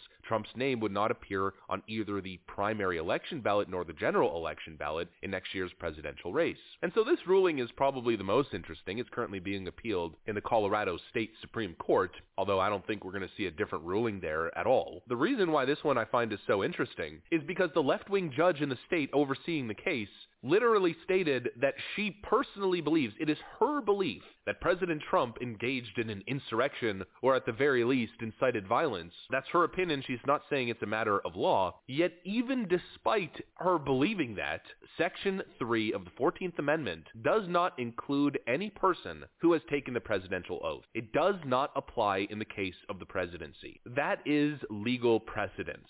That means, technically, especially if the Colorado State Supreme Court rules it as such, that there's now going to be solid legal precedent to dismiss and throw out or reject every single one of these challenges across the United States. And of course with good reason. And it's funny because leftoids have been arguing all over Twitter that Donald Trump should be ineligible from running. He should be blocked from even being on the ballot. Yet here we are, the most partisan of left-wing judges, essentially making it clear that they're all full of you-know-what. And that even in the case of Donald Trump being guilty of what he's being accused of in relation to insurrection, it still does not apply. And he will be on the ballot. You tried it. They tried it. Again, the leftoids tried it. But again, the leftoids played themselves. It's called congratulations. You played yourself. How many failed legal cases are we going to see here until people get the message that leftists have no intention of playing fair? How many witch hunts? How many frivolous cases? How many salacious documents? How many more examples do people need to come to the conclusion that the Democrat Party, ironically enough, is anti-democratic in nature, at least in its current iteration, in its current form? The proof is right in front of you, folks. It's never ending. They don't want to play fair. They don't want to play democracy. They don't want democracy in action, even though that's what they constantly say. They want the total annihilation, the total destruction, the total deplatforming and depersoning of their political opponents. That's what they want, and it is absolutely clear that that's what they want. I can see it. I don't pay attention to people's words when people say, oh, my democracy, oh, oh, my democracy, oh, let's protect democracy. You can say that all you freaking want. You can blah, blah, blah. I'm not paying attention to people's words. I'm paying attention to people's actions. And time and time again, the Democrats have proven themselves as anti-democratic, wannabe despot authoritarians. And this is yet again another example. They tried everything to destroy Donald Trump in 2016. It wasn't enough. Did they accept the L? Did they take the L and move on? Trying to build a message for the next election cycle? No. They engaged foreign agents and foreign spies to put together a phony dossier of uncorroborated, salacious information, frankly just stuff they invented out of their own rear, let's be honest, and then they corruptly used that to get an illegal FISA warrant to spy on Donald Trump's campaign to then lead into a witch hunt, a special counsel investigation that went on for two years, which found absolutely nothing. They tried to impeach Donald Trump multiple times. That never worked. Now they're trying to indict him. They're trying to pull him off the ballot. In 2020, they caused chaos to erupt, pouring fuel on the flame, attempting to burn the country down so they could pit the whole thing on Donald Trump. They then changed the election system across every important swing state, and they continue to still yap about democracy. Give me a frickin' break. Every L that these people take in the court system or in the court of public opinion is one L after another that I will continue to celebrate as a massive W for freedom and real democracy. These leftist authoritarians are awful, and they prove it time and time again. Anyways, that's what I got for you guys. Hopefully you enjoyed this video. If you did, make sure to leave a like and possibly subscribe to the channel. Thanks for watching, friends, and I'll see you on the next one. Folks, I'm getting really nervous, man, because the enemy's already here. And I say that not like a weirdo kind of way. The enemy is already here. I, I tweet that and put it on Truth Social almost every day. The enemy is already here. I want you to imagine this is what happened at this Oakland City Council meeting. These are a bunch of absolute crazy people going up there to openly, they did this in public, express what seems to be support for Hamas, who just raped, tortured, and killed thousands of people and are holding young women and children hostage. This happened in this country now. If these were people wearing MAGA hats, these people would be in the gulag in D.C. already, and you know it, lefties. Take a listen. Been beheadings of babies and rapings. Israel murdered their own people on October 7th. Calling Hamas a terrorist organization is ridiculous, racist, and plays into genocidal propaganda that is flooding our media and that we should be doing everything possible to combat. I support the right of Palestinians to resist occupation, including through Hamas, the armed wing of the unified Palestinian resistance. As an Arab, asking with this context to condemn Hamas is very anti-Arab racist. The notion that this was a massacre of Jews is a fabricated narrative. Many of those killed on October Thank 7th, you, ma'am. Your time is up. including children, were killed by the IDF. An amendment condemning Hamas is bald propaganda meant to... Thank you. Your time is up. To hear them complain about Hamas violence is like listening to a wife beater complain when his wife finally stands up and fights back. Question. Did anyone else notice that those who oppose this resolution are old white supremacists? There's been a lot of atrocity propaganda ranging from claims of beheaded babies to mass rape. Hamas is not a terrorist organization just because the U.S. and Israel um, deems it so. Hamas is a resistance organization that is fighting for the liberation of Palestinian people and their land. I I don't have a MAGA hat here. If I had one, can you imagine me showing up with a MAGA hat? And let's just say, forget the Israeli-Palestinian thing for a second. Pull yourself out of that. And imagine a group of people, white guys or whatever, because that'll be easy for the left to understand. Imagine for a second that a bunch of white dudes decided to engage in a massive terror strike, raping women, taking infants hostages, and killed thousands of people. And I show up at, say, a conservative city council hall in, I don't know, Texas somewhere, and I say, listen, you know, uh, we really need to be sympathetic to these people. Matter of fact, it's it's racist to actually say they did anything bad. You imagine what would happen? Let me tell you what would happen. Um, every local media outlet would descend on that town immediately. They'd be demanding names, firings. They would find out where you worked. They would have your uh, contractor on tape saying, ah, I, I cleaned up this guy's plumbing at one point, but I disavow. There would be disavowals from every single Texas politician all over the country. But you know, the only thing that's acceptable right now, of course, is saying it's okay to kill Jews. If you kill Jews and you're a liberal in a liberal city, no problem at all. They don't even care. They go in front. They're on tape. They, the thing is, they don't care. They don't care. That was a clip from the Dan Bongino show. You can watch the full show. We recommend you do on Rumble. Go to. But there's a hearing up on Capitol Hill, and they've got. For those of you who don't understand how federal protection works, the Secret Service protects president, vice president, and foreign heads of state. The Diplomatic Security Service, they protect other people who come into the country who aren't heads of state. So let's say you've got whatever, Afghanistan's oil minister, he's got a high threat. Diplomatic Security Service will take him. The Capitol Hill Police protect members of Congress and the Senate. Supreme Court has their own police department as well. U.S. Marshals can protect some people. FBI protects the Attorney General. But the Federal Protective Service, FPS, protects our federal building. They have a lot of uniformed folks, okay? It's like a uniformed police force. They, they listen to what I'm telling you. It's going to be important in the context of this next segment where this guy becomes a whistleblower whether he knows it or not. This is the head of the Federal Protective Service, a branch I'm very familiar with. He's asked a question about what his guys are actually up to and what they're doing. Now, in the chat, am I crazy? If it's the Federal Protective Service in charge of protecting federal buildings, you would think the answer would be we're protecting federal buildings. That wasn't that wasn't the answer. It wasn't the answer. I'm actually shocked this made it onto the show, and this guy actually said this. Here, take a look. We do have uh, a number of FPS officers that are supporting CBP at the southern border in two locations, um, uh, and that's that's going on today. When you say assisting, assisting with processing? Not processing. Let me explain what they're doing. So the Border Patrol, the goal is for us to support the Border Patrol so they can go back to do the work of the border. So we, our officers are transporting people to hospital appointments to medical visits, to emergency rooms uh, that may need to, for treatment. So the Border Patrol doesn't have to do that. They can focus on the border, and we're supporting them in escorting people to these appointments. If, if I could just ask, where, where are these folks coming from who are who are transporting your agents? Where are they being taken from? If they're if they're now running people back and forth to the hospital and appointments and so forth? Uh, various locations throughout the country. For example, uh, Boston, Chicago. What would they otherwise be doing at those locations? Federal facility protection. So they're they're being pulled off of federal facility protection in order to go to the border and to take migrants to appointments.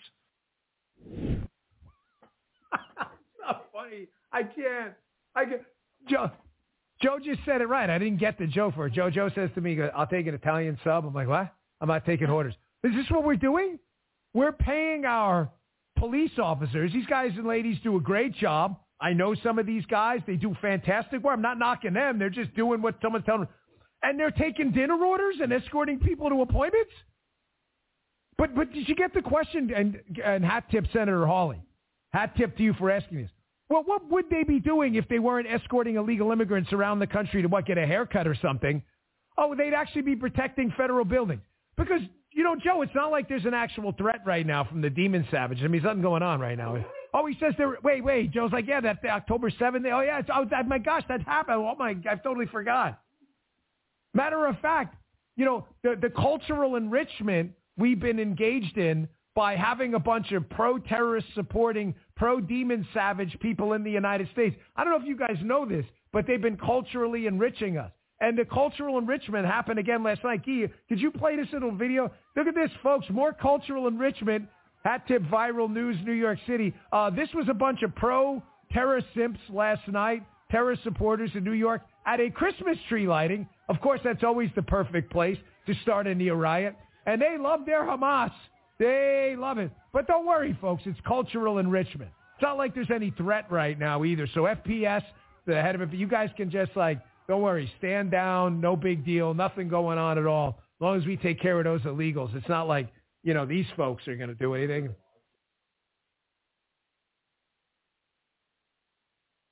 What do you think? I certainly support Trump. I'll tell you that, and I can tell you.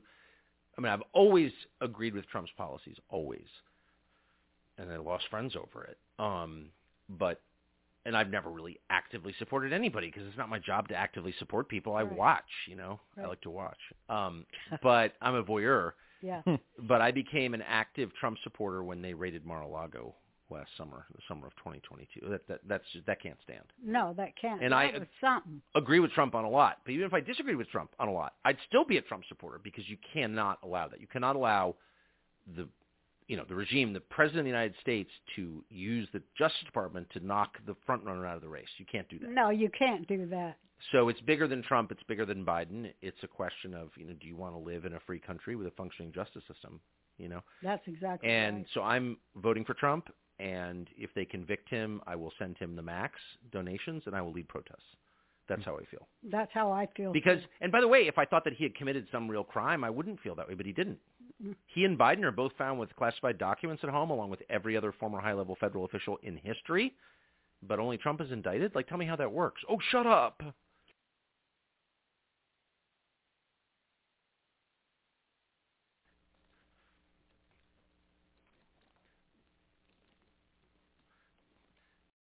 Lucky Land Casino asking people what's the weirdest place you've gotten lucky? Lucky? In line at the deli, I guess? Aha, in my dentist's office. More than once, actually. Do I have to say? Yes, you do. In the car before my kids' PTA meeting. Really? Yes. Excuse me, what's the weirdest place you've gotten lucky? I never win and tell. Well, there you have it. You can get lucky anywhere playing at LuckyLandSlots.com. Play for free right now. Are you feeling lucky? No purchase necessary. Void where prohibited by law. 18 plus. Terms and conditions apply. See website for details.